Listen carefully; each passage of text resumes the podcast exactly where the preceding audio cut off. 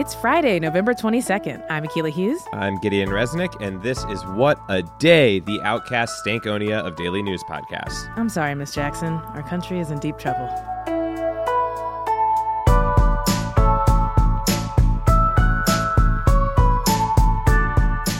On today's show, a conversation with Raquel Willis, the executive editor of Out Magazine, about the Trans Obituaries Project. Then some headlines and some high hopes. But before that, a segment on impeachment. Thursday was the closing day of scheduled public testimony in the impeachment inquiry, and the House heard from Fiona Hill, the former top Russia expert on the National Security Council, and David Holmes, a top aide in the United States Embassy in Kiev. Their testimonies were the final damning testimonies in a week full of damning testimonies against the president, as witness after witness confirmed and described a pressure campaign to get the Ukrainian president to announce investigations as military aid was withheld from the country. Let's get into some of the takeaways from yesterday. Let's do it. Fiona Hill said that Trump's demands for Ukraine to announce investigations into the Bidens was a quote, domestic political errand mm. that didn't have to do directly with U.S. foreign policy goals. She also testified that she told Sondland, our smiley man from Wednesday, that this was all going to blow up. But I was irritated with him and angry with him that he wasn't fully coordinating.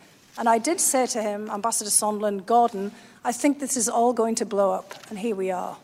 And after I left to my next meeting, our director for the European Union talked to him much further for a full half hour or more later, trying to ask him about how we could coordinate better or how others could coordinate better after I had left the office. And his feeling was that the National Security Council was always trying to block him. Mm. What we were trying to do was block us from straying into domestic or personal politics. Whoa. Mm-hmm. Uh, she also criticized Republicans for pushing a quote, fictional narrative that Ukraine meddled in the 2016 presidential election as opposed to Russia. That, of course, is the basis of one of the investigations Trump sought. It's a conspiracy theory and one that Hill said helps Russia. That's right. And Hill and Holmes, contrary to some other witnesses, also said that they viewed references to Burisma as, quote, code for Biden. So there was no mix up there. Yeah. Also, like, they both start with B, so pretty pretty sloppy code. Yeah. Anyway, uh, yeah. So Holmes spoke for the first time publicly about the quote loves your ass call from July between Sondland and Trump. He testified that he could hear Trump speaking loudly on the phone, asking Sondland whether Ukrainian President Zelensky was, quote, going to do the investigation. To which Sondland said that Zelensky, quote, loves your ass. So, cool. Yeah. Confirmed. Yeah. All, all uh, loose ends tied up there on the. Still on asses, still love. Yeah. Um, uh, now we are at a stage where a lot of members are not expecting any more depositions or public hearings held by the House Intelligence Committee. So it's going to move into a new phase coming soon. Mm-hmm. Um, the House is on recess from now until December 3rd, and we're anticipating that a report will be produced and given to the House Judiciary Committee with a possible vote to impeach on the House floor by Christmas. Quite the gift. Yeah. Uh, Congressman Adam Schiff delivered a closing statement to the proceedings yesterday that was particularly on point. He's been fiery all week. Here's a clip. It's not so much that this situation is different in of, terms of Nixon's conduct and Trump's conduct. What we've seen here is far more serious than a third rate burglary of the Democratic headquarters. What we're talking about here is the withholding of recognition in that White House meeting, the withholding of military aid to an ally at war. That is beyond anything Nixon did. The difference between then and now is not the difference between Nixon and Trump, it's the difference between that Congress and this one. Hmm. And the end of Schiff's statement made it clear why he views it as imperative to impeach the president. That says to me this president believes he is above the law, beyond accountability. And in my view, there is nothing more dangerous than an unethical president who believes they are above the law. And I would just say to people watching here at home and around the world, in the words of my great colleague, we are better than that. Adjourned. Dang, gavel drop. yeah, I'd love to gavel in and out of our segments on WAD. Honestly. Well, if you thought the impeachment would be done by Thanksgiving, it's safe to say you were wrong. It's going to be impeachy as hell going into the end of the year.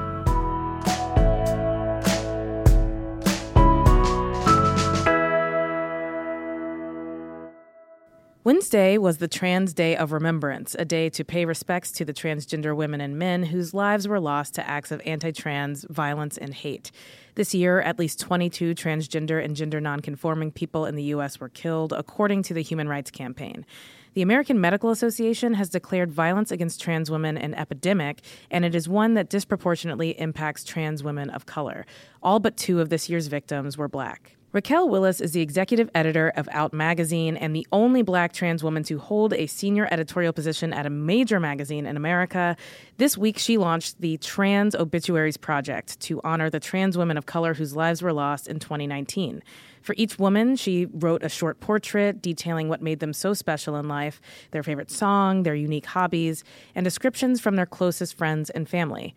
Raquel joined us to discuss the project and what can be done to end anti trans violence what I have noticed in the last few years, which has been great in one sense, is obviously a ramp up in the coverage of the violence and the murder happening in the trans community, particularly those of us of color. Mm-hmm. Um, but I, what has been lost is the humanity and um, the victims each year. Yeah. And so it's become just so much tragedy. And I think what we need beyond those kind of details is a transformation. Yeah. Um, something that will actually uh, reiterate our humanity as Black trans women, as trans women of color. And so that's that was my approach with uh, the Obituaries Project.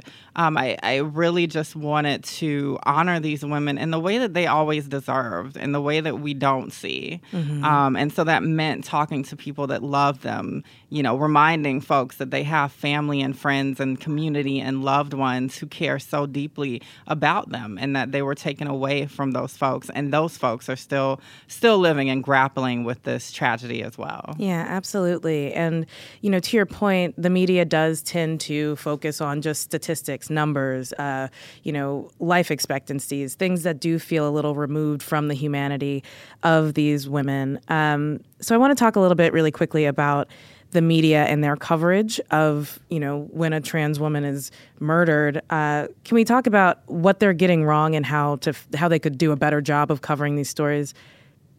Well, I think to extend just a sliver of grace, yeah. I, I think it is difficult for people to understand identity already, right? Mm-hmm. And so when you're going based off what we consider to be the most factual information, police reports, coroner, coroner reports, uh, medical records, those things, unfortunately, the way that they are structured in our society, aren't set up to tell a truer reality of people's identities, whether we're living or deceased. Mm-hmm. And so I think in trying to be as factual as possible, people don't often know or realize that they need to be asking deeper questions about who these people are. You know, and then you get into unfortunately the w- stigmatizing kind of um, aspects a potential victim may have in their right. lives, right? If they are someone who engaged in sex work, right? We still live in a society that mm-hmm. demonizes sex workers. If they are someone with a criminal record, we still live in a society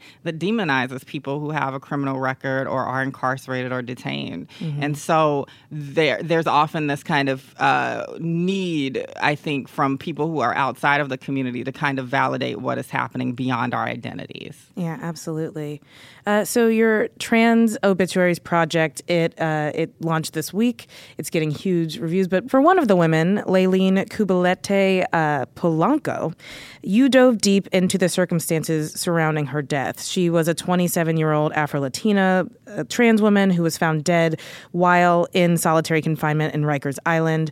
Her family is now suing the city of New York, saying she shouldn't have been kept in solitary confinement given her history of epilepsy. Can you tell us about her story? Yes. So Layleen's story has really resonated with me. I, I mean, it's my first year in New York, and so there's so much of kind of figuring out the landscape. And so this story was always very close to my heart um, because it happened literally the weekend that Pride Month started. And, you know, so while we're kind of celebrating this huge kind of 50th anniversary since the Stonewall riots, um, this woman has died in prison custody. Mm-hmm. And so it, it, I think that is what really resonated, particularly with people in the organizing and activist community in the, LG, in the LGBTQ world. Um, but it's also that she has a family that is so loving and affirming of who she was um, and, and, so they really speak to her essence in a beautiful way, in a way that we often don't see. You know, we don't often hear from families, whether it's because of their own kind of trauma in the aftermath of losing their uh, their loved one. Um, and so to hear from this affirming family and that her mother is so fiercely demanding justice mm-hmm. for her death in prison custody. I, I mean, I think that is a seismic kind of shift in hopefully the mindset that maybe a lot of families, particularly of color, have around affirming their transgender loved one. Yeah. Wow. That's painful. I mean, well, as part of this project, you also wrote about how to end the violence. And one of the major pieces is centering trans women of color in the fight for LGBTQ plus equality, making sure organizations and allies are prioritizing the issue and putting resources directly into it. Uh, you know, what's your advice for those organizations or even allies to be putting pressure on those organizations to make that a center focus? Well, I, I think that when there is a focus on the vitality of the most marginalized people, um, that is something that will free up everyone else's um, version of oppression, right? Mm-hmm. Um, and so that's what I want to see. I think for far too long, the voices of black and brown trans folks and community, when these murders happen and, and this violence has happened, it has been drowned out by the desires of a white cisgender gay lesbian elite in our community one that mm-hmm. has accrued a certain amount of power privilege and wealth in the greater society um, and they have left us behind mm-hmm. so when i think about that right i think that we need to get it together and get radical about our approach to ending this epidemic. Yeah. And so that means a massive restructuring of the the resources that are allocated to advocacy work mm-hmm. And that also means uh, building in accountability. So I don't want to hear anymore nonprofit directors and movement leaders using the names of the black and brown trans women and femmes who are murdered each year mm-hmm. in their speeches, yeah. in in their kind of grant proposals, and then not showing up and actually showing us the evidence that they are actually prioritizing us, right? So I want to see where your money and your resources are going. And if they are not going to black and brown trans women and and are the leadership efforts that we have crafted out of nothing, right? Mm-hmm. Then maybe maybe you need to be doing something else right yeah. you know there maybe you need to go into the private sector and stop pretending like you're actually trying to solve the deepest issues in our community that's right wow raquel willis thank you so much for taking the time to speak with us Thank you so much, Akilah, and thank you for being another uh, truth speaker as well. Thank you. Raquel Willis is the executive editor of Out Magazine. Check our show notes for a link to the Trans Obituaries Project, which has suggestions for ways to get involved with organizations doing work to support and protect the lives of trans and gender nonconforming people. What a Day is brought to you by Fast Growing Trees. Fast Growing Trees is the biggest online nursery in the US, with more than 10,000 different kinds of plants and over 2 million happy customers.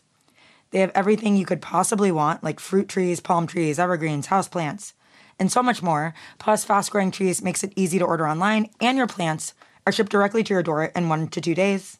And along with their 30 day Alive and Thrive guarantee, they offer free plant consultation forever. We love fast growing trees here. I keep telling you that the mini plants that I've gotten from these folks are yet hanging on. Um, and that's not because I have a green thumb, okay? This spring, Fast Growing Trees, they have the best deals online, up to half off on select plants and other deals. And listeners to our show get an additional 15% off their first purchase when using the code WAD at checkout. That's an additional 15% off at fastgrowingtrees.com using the code WAD at checkout. Fastgrowingtrees.com, code WAD. Offer is valid for a limited time. Terms and conditions may apply.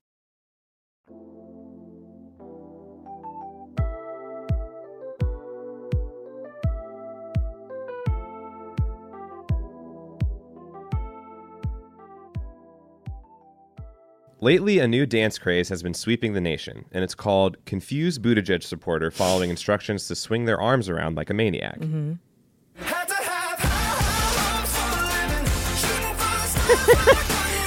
oh my god, you didn't have to do it for me. They can't see it. that is the song. Um, I can actually see that Akilah is doing the dance right now, contrary to That's what she true. said That's about me. My hands are at my side. Your body is simply doing the moves without your brain's permission. it's how it gets gets to us all. Mm. Uh, so that song, "High Hopes" by Panic at the Disco, is Mayor Pete Buttigieg's walk-up song. Every candidate has a walk-up song, and today we're going to test how well you, Akilah, know these walk-up songs. Are you Oh, ready? uh, yeah, no, but let's do it. I'm sure I'm terrible at this one. Okay. Great. Uh, then let's play a game I like to call Walk Up Song or Samsung Commercial.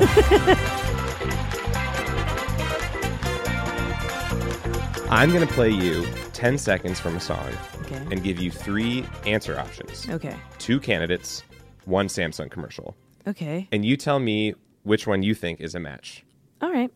That sound good? Yeah. All right, let's get it going. Number one. Forget the bull in the china shop. There's a china doll in the bullpen. That's got to be a Samsung commercial. Well, hold on. Let me Oh, give you, you the didn't options. tell me those yeah, let me things. give you the options. Um, is that your final answer? I mean, I need to know what the other two Okay, candidates. okay, all right, all right. Option A, Tulsi Gabbard. Oh.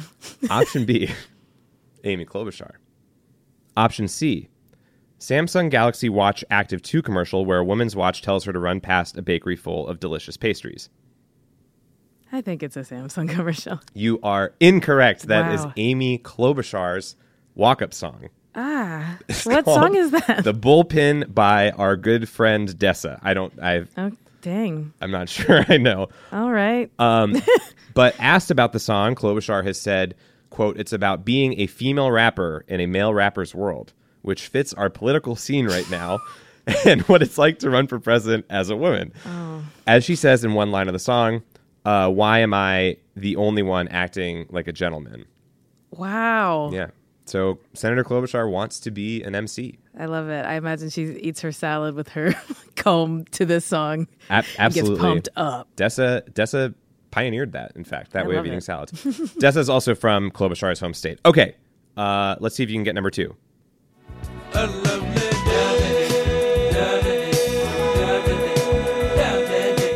I love that song. Okay, so that's a great song. Are the options? Well, the options are not are the options. What are the options? I'm not sure. Number one, Cory Booker. Okay. Number two, Marianne Williamson, Orb Gang. Number three, Orb Gang. Samsung Flex washer dryer commercial where parents do laundry while their kids roll around in mud in the background. That seems like a Samsung commercial too. It is not a Samsung commercial. I'm gonna guess Samsung for all of them. It is Cory Booker's Okay, walk up song. Marianne Williamson's is Higher Ground by Stevie Wonder. Wow. Hilarious, but also cool. Yeah. Uh, Booker's, Stony higher ground. We're reaching um, our vibes. Booker's spokesperson said that uh, Cory is a fan of Bill Withers. Overall, the song is heartwarming, optimistic, forward looking, and soulful. Oh. I agree. Those were the adjectives I would use for Mr. Withers. Okay. Well, uh, you really you got to catch up here. Um, number three.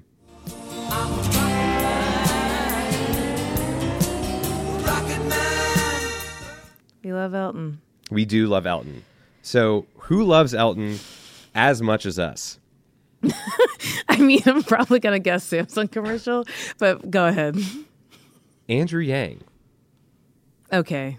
Tom Steyer, Hmm. or the Samsung Gear VR commercial where an emu puts on a VR headset and learns to fly like a normal bird.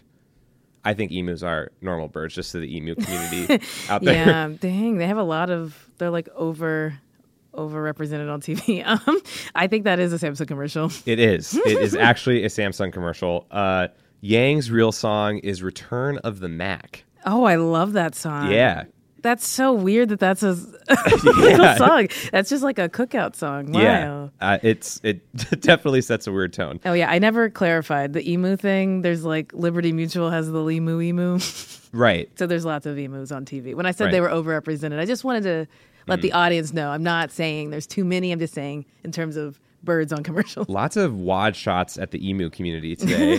I will not let it stand. Mm. Me and my bird watching society exclusively looks for emus. we think that they're very normal birds. Okay. The last one. Hit it.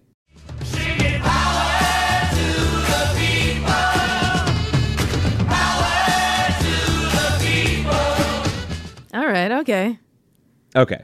So, the options are a Samsung Galaxy S10 commercial where strangers use the wireless power share function to charge each other's phones in an airplane. Samsung should sponsor us for how much we're talking about them, but They okay. This, th- well, you know, Put I, it out there. I talked to the execs at Samsung before we wrote this game. Uh, Senator Kamala Harris or Senator Bernie Sanders. I think it's Bernie. It is. Yeah. Yeah, that's probably the easiest one in the game. Mhm. Um, her song is "Work That" by Mary J. Blige. Uh, the Sanders rationale here, because I guess we need to be explaining why people are choosing these songs. Protest song, revolution mentions, Mhm. fits in with the brand. Mhm. Well, uh, that's the game. That was a candidate song or Samsung yeah, commercial. wow. I lost big time. I mean, we weren't keeping score, but I know it was zero. So No, you got you One. got you got mm, two. potentially, uh, we're seeing the producers put two fingers up. Yeah, yeah, yeah. Two out of a hundred. Well, great work. Thank you. Music.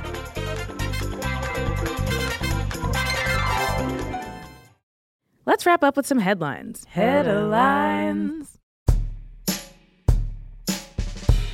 Colombia closed all of its borders yesterday to brace for a day of nationwide protests. Hundreds of thousands of students, union workers, and indigenous peoples took to the streets to voice their frustration with the country's conservative administration. This is just one of the latest large scale pro democracy demonstrations to shake a South American country, and the protesters knew that. Demonstrators waved the flags of Chile and Ecuador while carrying banners that read, South America woke up. Right wing Israeli Prime Minister Benjamin Netanyahu was indicted on charges of bribery, fraud, and breach of trust. He's been accused of bribing media tycoons in his country in exchange for favorable coverage of himself and his family. Netanyahu is calling this whole thing a witch hunt.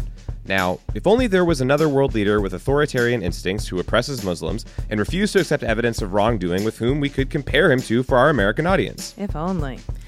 When Don Jr.'s book Triggered got the top spot on the New York Times bestseller list last week, we had to swallow our pride and admit the obvious. He was an amazing writer who deserved every bit of his success. But it turns out all was not as it seemed. The RNC paid Books a Million almost $100,000 for copies of Triggered a week before the book went on sale, a purchase that calls into question earlier statements from an RNC spokesperson that they, quote, had not made a large bulk purchase. hmm. Uh, they can make up for this act of low calorie fraud by spending $100,000 on my book. Obviously, stories from my timeline. Also available at Books a Million. Nice. Uh, last night, Elon Musk revealed the Tesla Cybertruck, an all electric pickup truck that looks like something an architect uses for drawing blueprints. the very angular metallic car will start at around $40,000 and boasts unbreakable Tesla armor glass, which broke in a live demonstration on stage. Uh, excited to see where this one goes. Yeah, great. Uh, it kind of looks like a worse DeLorean to me. and those are the headlines.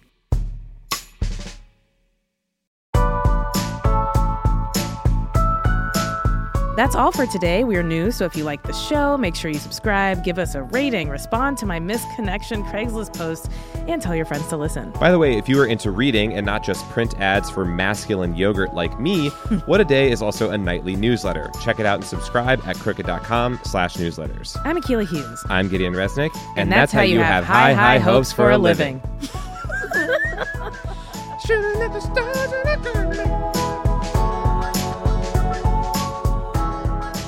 What a Day is a product of Crooked Media. It's recorded and mixed by Charlotte Landes. Sonia Tun is our assistant producer. Our head writer is John Milstein, and our senior producer is Katie Long. Our theme music is by Colin Gilliard and Kashaka.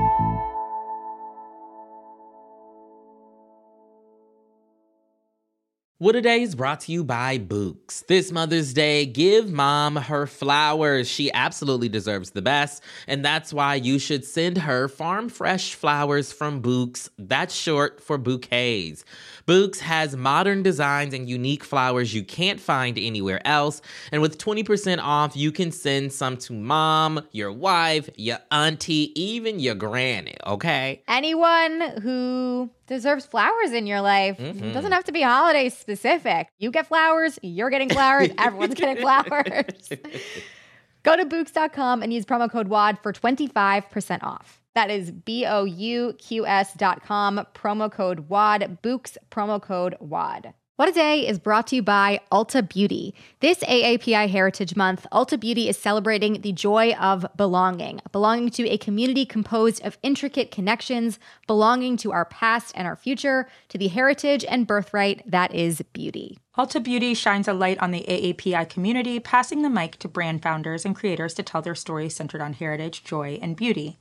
They carry AAPI owned and founded brands like Live Tinted, Peach and Lily, Glamnetic, Tree Hut, and more. Shop AAPI owned and founded brands at Ulta Beauty stores and Ulta.com.